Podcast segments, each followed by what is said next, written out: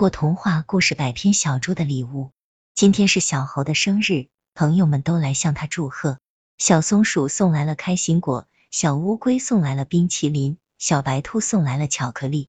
小猴请朋友们坐下来一起吃生日蛋糕。可是小猴的好朋友小胖猪没有来，大家觉得很奇怪。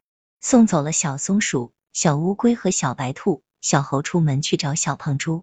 一只老山羊在高高的山坡上吃草，小猴走过去，有礼貌的问山羊爷爷：“山羊爷爷，您看到我的朋友小胖猪了吗？”小胖猪呀，老山羊摇摇白胡子说：“他到那边的树林子里去了。”小猴走进树林子里，看见一只漂亮的小鸟在树梢上唱歌。小猴问小鸟：“小鸟，你看见我的朋友小胖猪了吗？”小胖猪呀，小鸟理理花羽毛说：“他到那边的山谷里去了。”小猴跑进山谷里，山谷里空空荡荡的，没有小胖猪的身影，只有一棵结满了果实的山核桃树。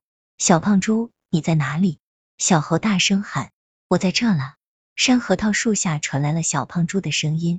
小猴跑过去一看，小胖猪掉进山核桃树下的深沟里，上不来了。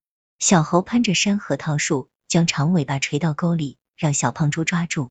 小猴一使劲。呼啦一下子，小胖猪上来了。对不起，小猴。小胖猪说：“我想把你最爱吃的山核桃摘下来，送给你做礼物。可是我太笨了，从树上摔进沟里了，什么礼物也没有了。”小猴紧紧的拥抱着小胖猪，真诚的说：“你已经送了最好的礼物给我了。”没有呀，我什么也没送呀。小胖猪结结巴巴的说：“你这傻胖猪呀！”小猴拍拍小胖猪摔得青一块紫一块的脸。调皮的说：“这就是最好的礼物像。”小猴爬到山核桃树上，摘下许多的山核桃。他把山核桃带回家，请小胖猪一起吃。他俩都爱吃山核桃呢。